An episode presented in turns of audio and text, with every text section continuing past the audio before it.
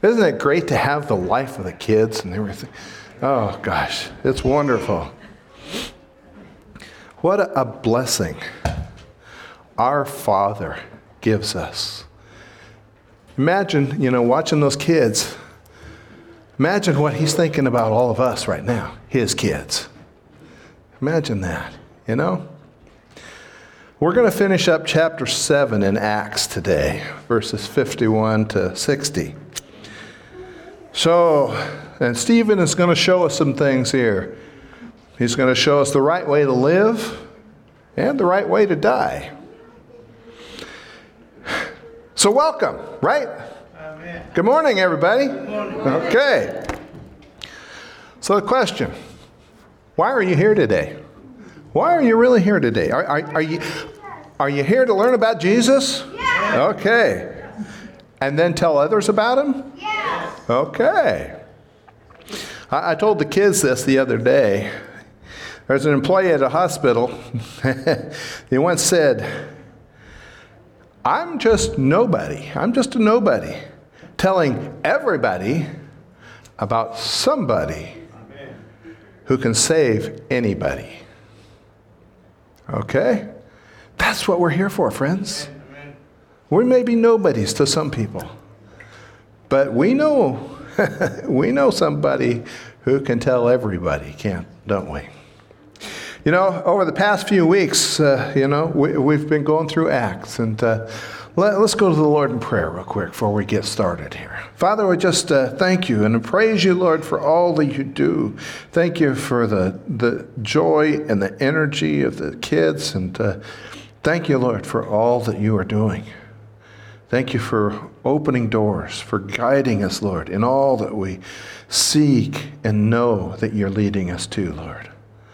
Guide us this day, Father. May we hear your words. May we hear your heart, Father, through all of this. In Jesus' precious name, amen. So, we've been looking at a great Christian hero here in Acts the last couple of weeks, and his name was Stephen. And, and, and the Bible tells us that he was one of the first deacons of the church, right? Okay. You know, what a life Stephen really lived. What a life. I mean, he was full of the Holy Spirit and wisdom and full of faith and power and all of that. You know, what a life he lived. Are we living that same life? And what a death he died. Hmm. Stephen shows us both the right way to live and the right way to die. And believe me, I'm not talking about we need to go out and get stoned or anything like that. That's not what I'm talking about. Uh, you know,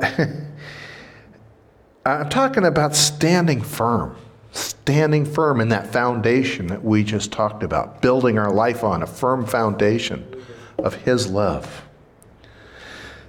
The truth. Build our life on the truth. And as we study Stephen's life, we can see that he has courage, and we can see that we need that same courage. Stephen had courage to speak, to speak out for the Lord. And we can see this in verses 51 to 53, where Stephen called out those Christ rejecting leaders, and Stephen told them, You stiff necked and uncircumcised in heart and ears, you always resist the Holy Spirit as your fathers did, so do you. Which of the prophets did your fathers not persecute? And they killed those who foretold the coming of the just one, of whom you now have become the betrayers and murderers, who have received the law by the direction of angels and have not kept it. Hmm. Sounds like he's kind of spelling out something to them, isn't he? Stephen took a bold stand for the truth. That's what he stood for. Stood strong, an uncompromising stand for the just one, Jesus Christ. Now, sometimes, sometimes compromising is a good thing. You know, it can be, and that's true when it's maybe just a matter of opinion or, or a personal taste about something. But there's some things, I tell you, that cannot be compromised. And friends, you cannot compromise the truth of God. You cannot. Two plus two will never be five, it never will. And here's another truth that will never change Jesus is Lord. and we must never compromise that vital truth. Jesus Christ is Lord of all, completely. I, lo- I love the way C.S. Lewis put it in his book, Mere Christianity. Lewis wrote, I'm trying here to prevent anyone from saying the really foolish thing that people often say about Jesus. You know, they, they say, I'm ready to accept Jesus as a great moral teacher or maybe even a prophet, but I don't accept his claim to be God. Whoa. Let me tell you, folks, that's one thing we must not say. A man who is merely a man and said the sort of things Jesus said would not be a great moral teacher. He'd probably either be a lunatic or something on the level of the man who says he's a poached egg or something. But we have to make a choice. You have to make a choice. Either this man eh, was and is the Son of God, or else a madman or something worse. You can shut him up and block him out as a fool. You can spit on him and kill him as a demon, as many of those people in that court that day did. Or you can fall at his feet. Fall at his feet and call him Lord and God. Huh. But let us not come up with any patronizing nonsense about him just being a great human teacher. That's nonsense. And he hasn't left that option open to us, and he didn't intend to. No. Church, we choose to fall at Jesus' feet. We do. We choose to call him Lord and God because Jesus is Christ and Lord of all. That's the one and only absolute truth that we need to hold to firm. People's eternity, de- eternal destiny hinges on one question, one question only. What did you do regarding Jesus Christ in your life? What did you do? And that's the truth. And we have to have the courage to speak out about that truth. We do. But where are we going to get this courage, friends? Where are we going? Well, we can get it from the same place that Stephen got it, can't we? You know, courage is something that we need to be looking at. I just read something this morning that uh, there's thousands of U.S. soldiers headed for Syria right now on their way. Friends, darkness is closing. Stephen wasn't standing alone that day, and neither are we. Neither are we. The Lord stood with Stephen, and he will stand with us. And he'll give all of us the courage that we need. So let's ask him for that courage. Let's ask him for the courage to speak out about Jesus Christ. We need Stephen's courage and we need his commitment. All of us need that commitment. Some of the things I'm going to say today are going to be tough. They are. Stephen was so committed to Jesus that he was willing to sacrifice everything for the cause of Christ. We see that full measure of Stephen's commitment in verses 54 to 59, where it goes, When they heard these things, they were cut to the heart and they gnashed at him with their teeth. But he, being full of the Holy Spirit, gazed into heaven and saw the glory of God, and Jesus standing at the right hand of God, and said, Look, I see the heavens opened and the Son of Man standing at the right hand of God. Then they cried out with a loud voice, and they covered, their, stopped their ears, and ran at him in one accord. And they cast him out of the city and stoned him. And the, and the witnesses laid their clothes at the feet of a young man named Saul. Hmm. And as they, they stoned Stephen as he was calling on God and saying, Lord Jesus, receive my spirit. Those hateful religious judges were so enraged at Stephen that they were literally gnashing or grinding their teeth, you know. To, uh, they were so filled with anger, malice, and violence that they, they stood snarling like a pack of wild dogs. Ah, can you imagine that? But you know what? Their intimidation could not break Stephen's commitment. Not once. In that flood of hostility, notice the faithfulness in Stephen bearing witness to the truth. His purpose was not to escape condemnation, not at any price. And he, of course, he probably wasn't hoping to die, but he wasn't willing to deny the truth in order to live. What a testimony. What a testimony for those of us who have to bear witness to Christ in difficult situations. You know that one. Stephen knew that the cause of Christ is more important than our comfort. Much more important than our comfort, more important than our safety, more important than anything else in this world that we live in. Many Christians around the world are standing in Stephen's shoes today, aren't they? Today, you know, the Christians in Syria certainly are. The civil war in Syria has brought over 100,000 people to death in war. Radical jihadist rebels fighting against government that's, a government that's controlled by another radical Muslim sect. The government of Syria has a measure of tolerance, they do, for Syrian Christians.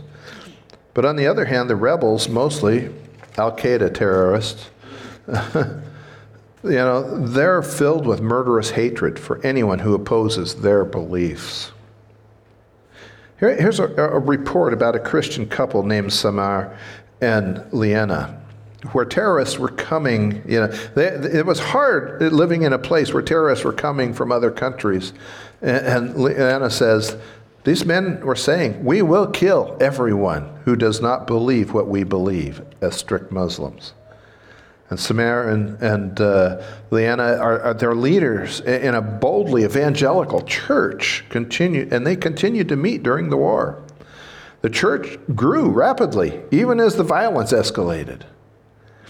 And staying in Syria was not an easy decision for Samar and Leanna. The couple knows, uh, as do all Christians, if we've been around at all, in Syria, that if their country falls into the hands of radicals, Christians will be given three choices convert to Islam, leave the country, or die. Period. That's it. Yet they believe God called them to be his light in that country for as long as he permits. They even told their children this hard truth. One evening, they gathered their children to explain the reality of the situation. Leanna pointed to the front door, pointed to that front door, and said, Look, this door, and look at this door. One day, God may allow someone from those terrorist people to come into this room. They will have a big beard and a very threatening faces. They may even have swords. They'll put their swords to our necks, and you may see some blood. They will hurt us, we will have pain, but don't worry about that pain. We will close our eyes and we will open them again in heaven. and we will be with Jesus, singing with the angels. Just tell these people, I forgive you and Jesus loves you. Many Christians around the world are standing in Stephen's shoes today, friends. And God wants us to have that kind of commitment here in this church. Friends, we need Stephen's commitment and we need his consciousness. As he stood there facing death, Stephen was fully conscious of heaven that heaven was at hand. And, and, and we see the truth in verses 55 and 56, where God's word says this about Stephen. He says, But he, being full of the Holy Spirit, gazed into heaven and saw the glory of God, and Jesus standing at the right hand of God, and said, Look, I see the heavens open, and the Son of Man standing at the right hand of God. Wow. Those verses are incredibly important to us, friends. Incredibly important. And one reason why is because they remind us that God is so very close to us all the time. All the time. How far away is heaven? How far away is heaven? you know, we tend to think it's on the other side of that vast universe out there someplace, don't we? That's kind of the way some people have thought about it. We, we, we think it's a long, long, long way away. Uh, an interesting, uh, Fox News reported that the most distant galaxy that we can see, anyway, right now, is 13.1 billion light years away. To get an idea of that distance, our whole solar system, from the sun clear out to Pluto out there, way out there, is about 11 light hours away. Now that's about seven and a half billion miles. Now think about 11 light hours in our solar system compared to a galaxy of 13 billion light years. You know, we live, live in an incredibly big universe, don't we? But when it comes to God's heaven, don't think about distance, think about or dimensions. Think the best I can tell you is the Supreme Court of the Jews they were maybe meeting inside with this trial, and this trial occurred. And, and the Talmud says that the Sanhedrin met in this room attached to the temple. But God just pulled back the curtain. He pulled back the curtain. Boy. And, and our dimension, and, and let Stephen look into heaven. Imagine that. And, the same thing's true if it did it outside, whether it was inside or outside. God just pulled back that curtain and Stephen could look over into heaven. Everything about that we understand about space is going to unravel one day when the Lord comes back. I guarantee you that. The universe is vast, it really beyond our imagination, isn't it? But, but that doesn't matter to God. It's not a primary thing. One day he's going to roll the whole thing up like a scroll, isn't he? Revelation 16 or 6, 12 and 17 tells us that. And Isaiah 34 4 says, All the host of heaven shall be dissolved, and their heavens shall be rolled up like a scroll. All their hosts shall fall down as the leaf falls from the vine, and as the fruit falling from a fig tree. Hebrews 1 8 through 12 talks about Jesus folding up the universe like a coat. It says, But to the Son he says, Your throne, O God, is forever and ever. A scepter of righteousness is a scepter of your kingdom. You have loved righteousness and hated lawlessness. Therefore, God, your God, has anointed you with the oil of gladness more than your companions. And you, Lord, in the beginning laid the foundation of the earth, and the heavens are work of your hands. They will perish, but you remain, and they will all grow old like a garment. Like a cloak, you will fold them up, and they will be changed. But you are the same, and your years will not fail.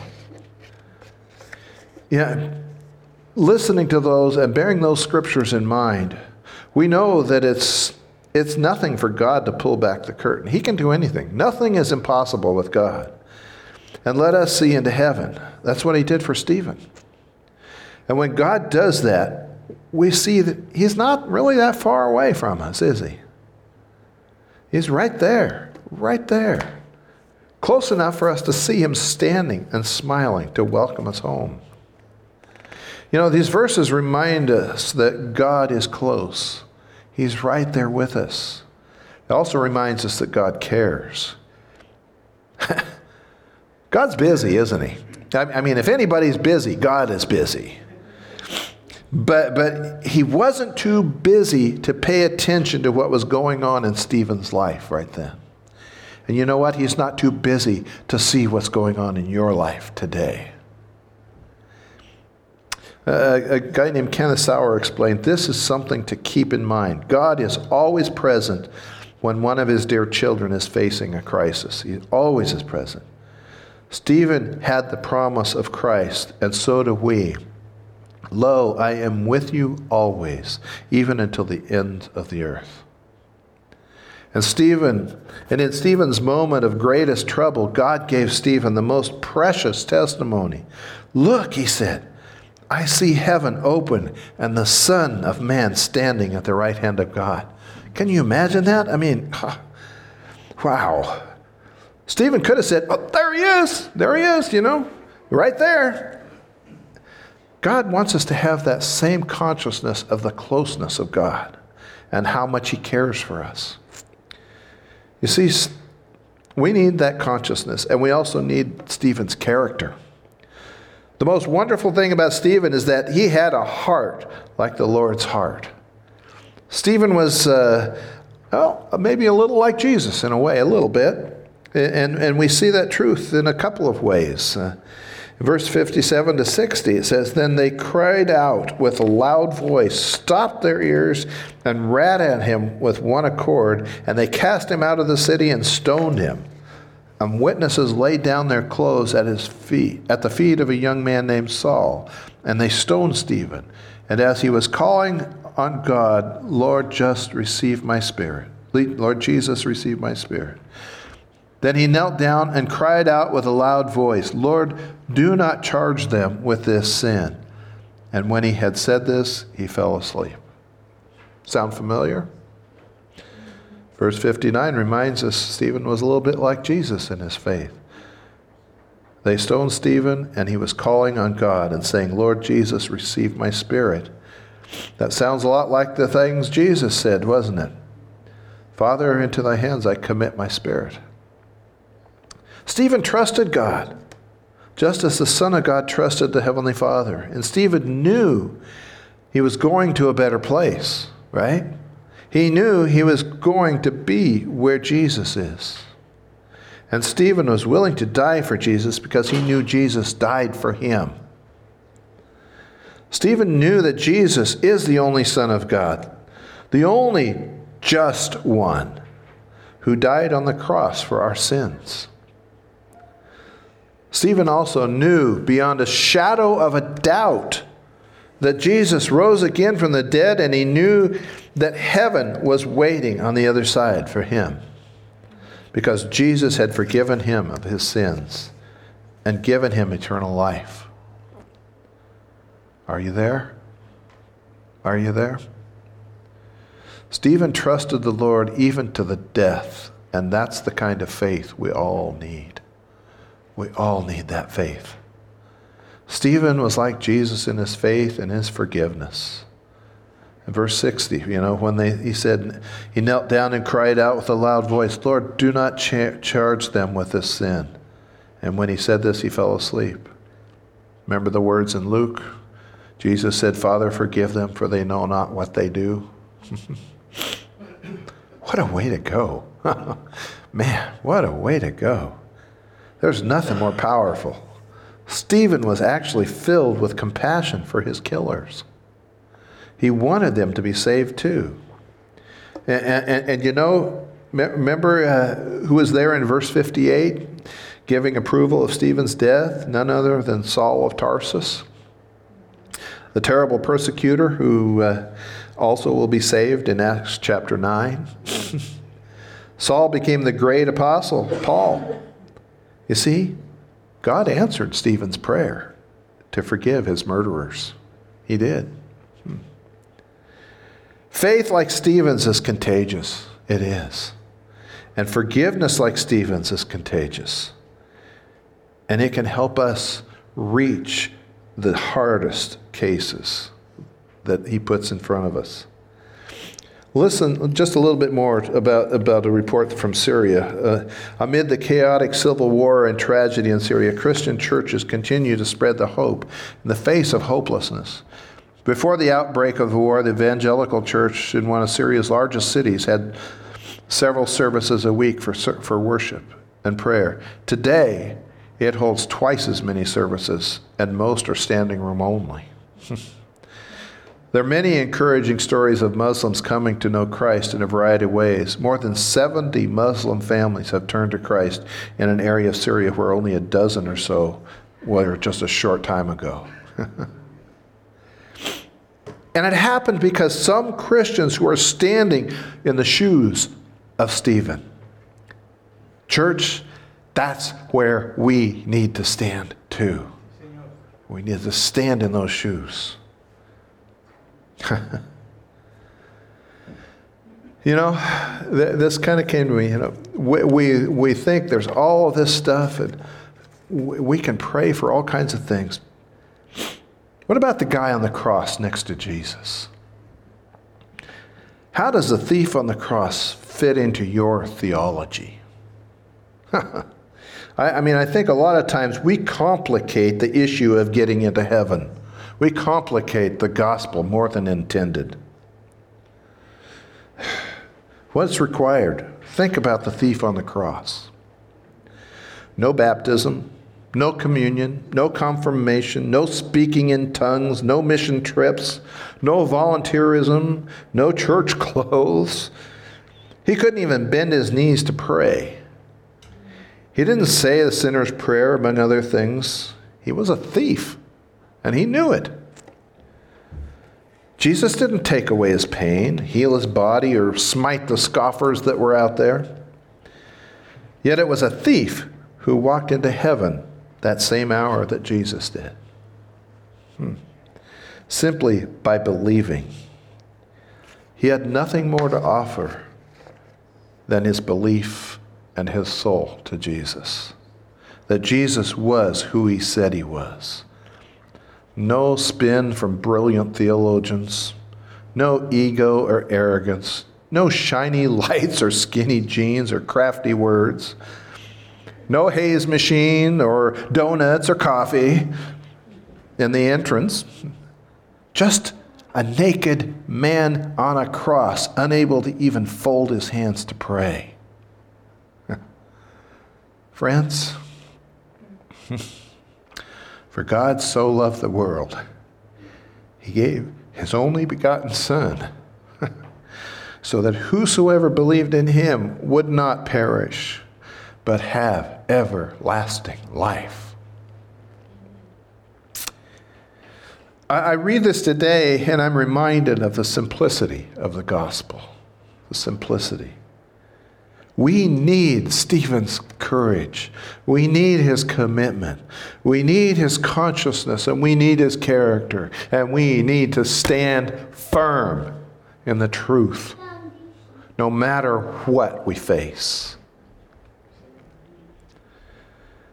Let's ask for those things as we go to the Lord in prayer.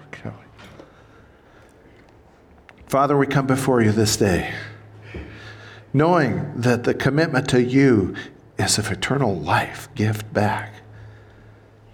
May we see that the things of this world are secondary and, and, and useless compared to your, your commitment, Lord. May we see that standing firm and witnessing to you, even in discomfort and stress and struggles, is where we need to be, Lord.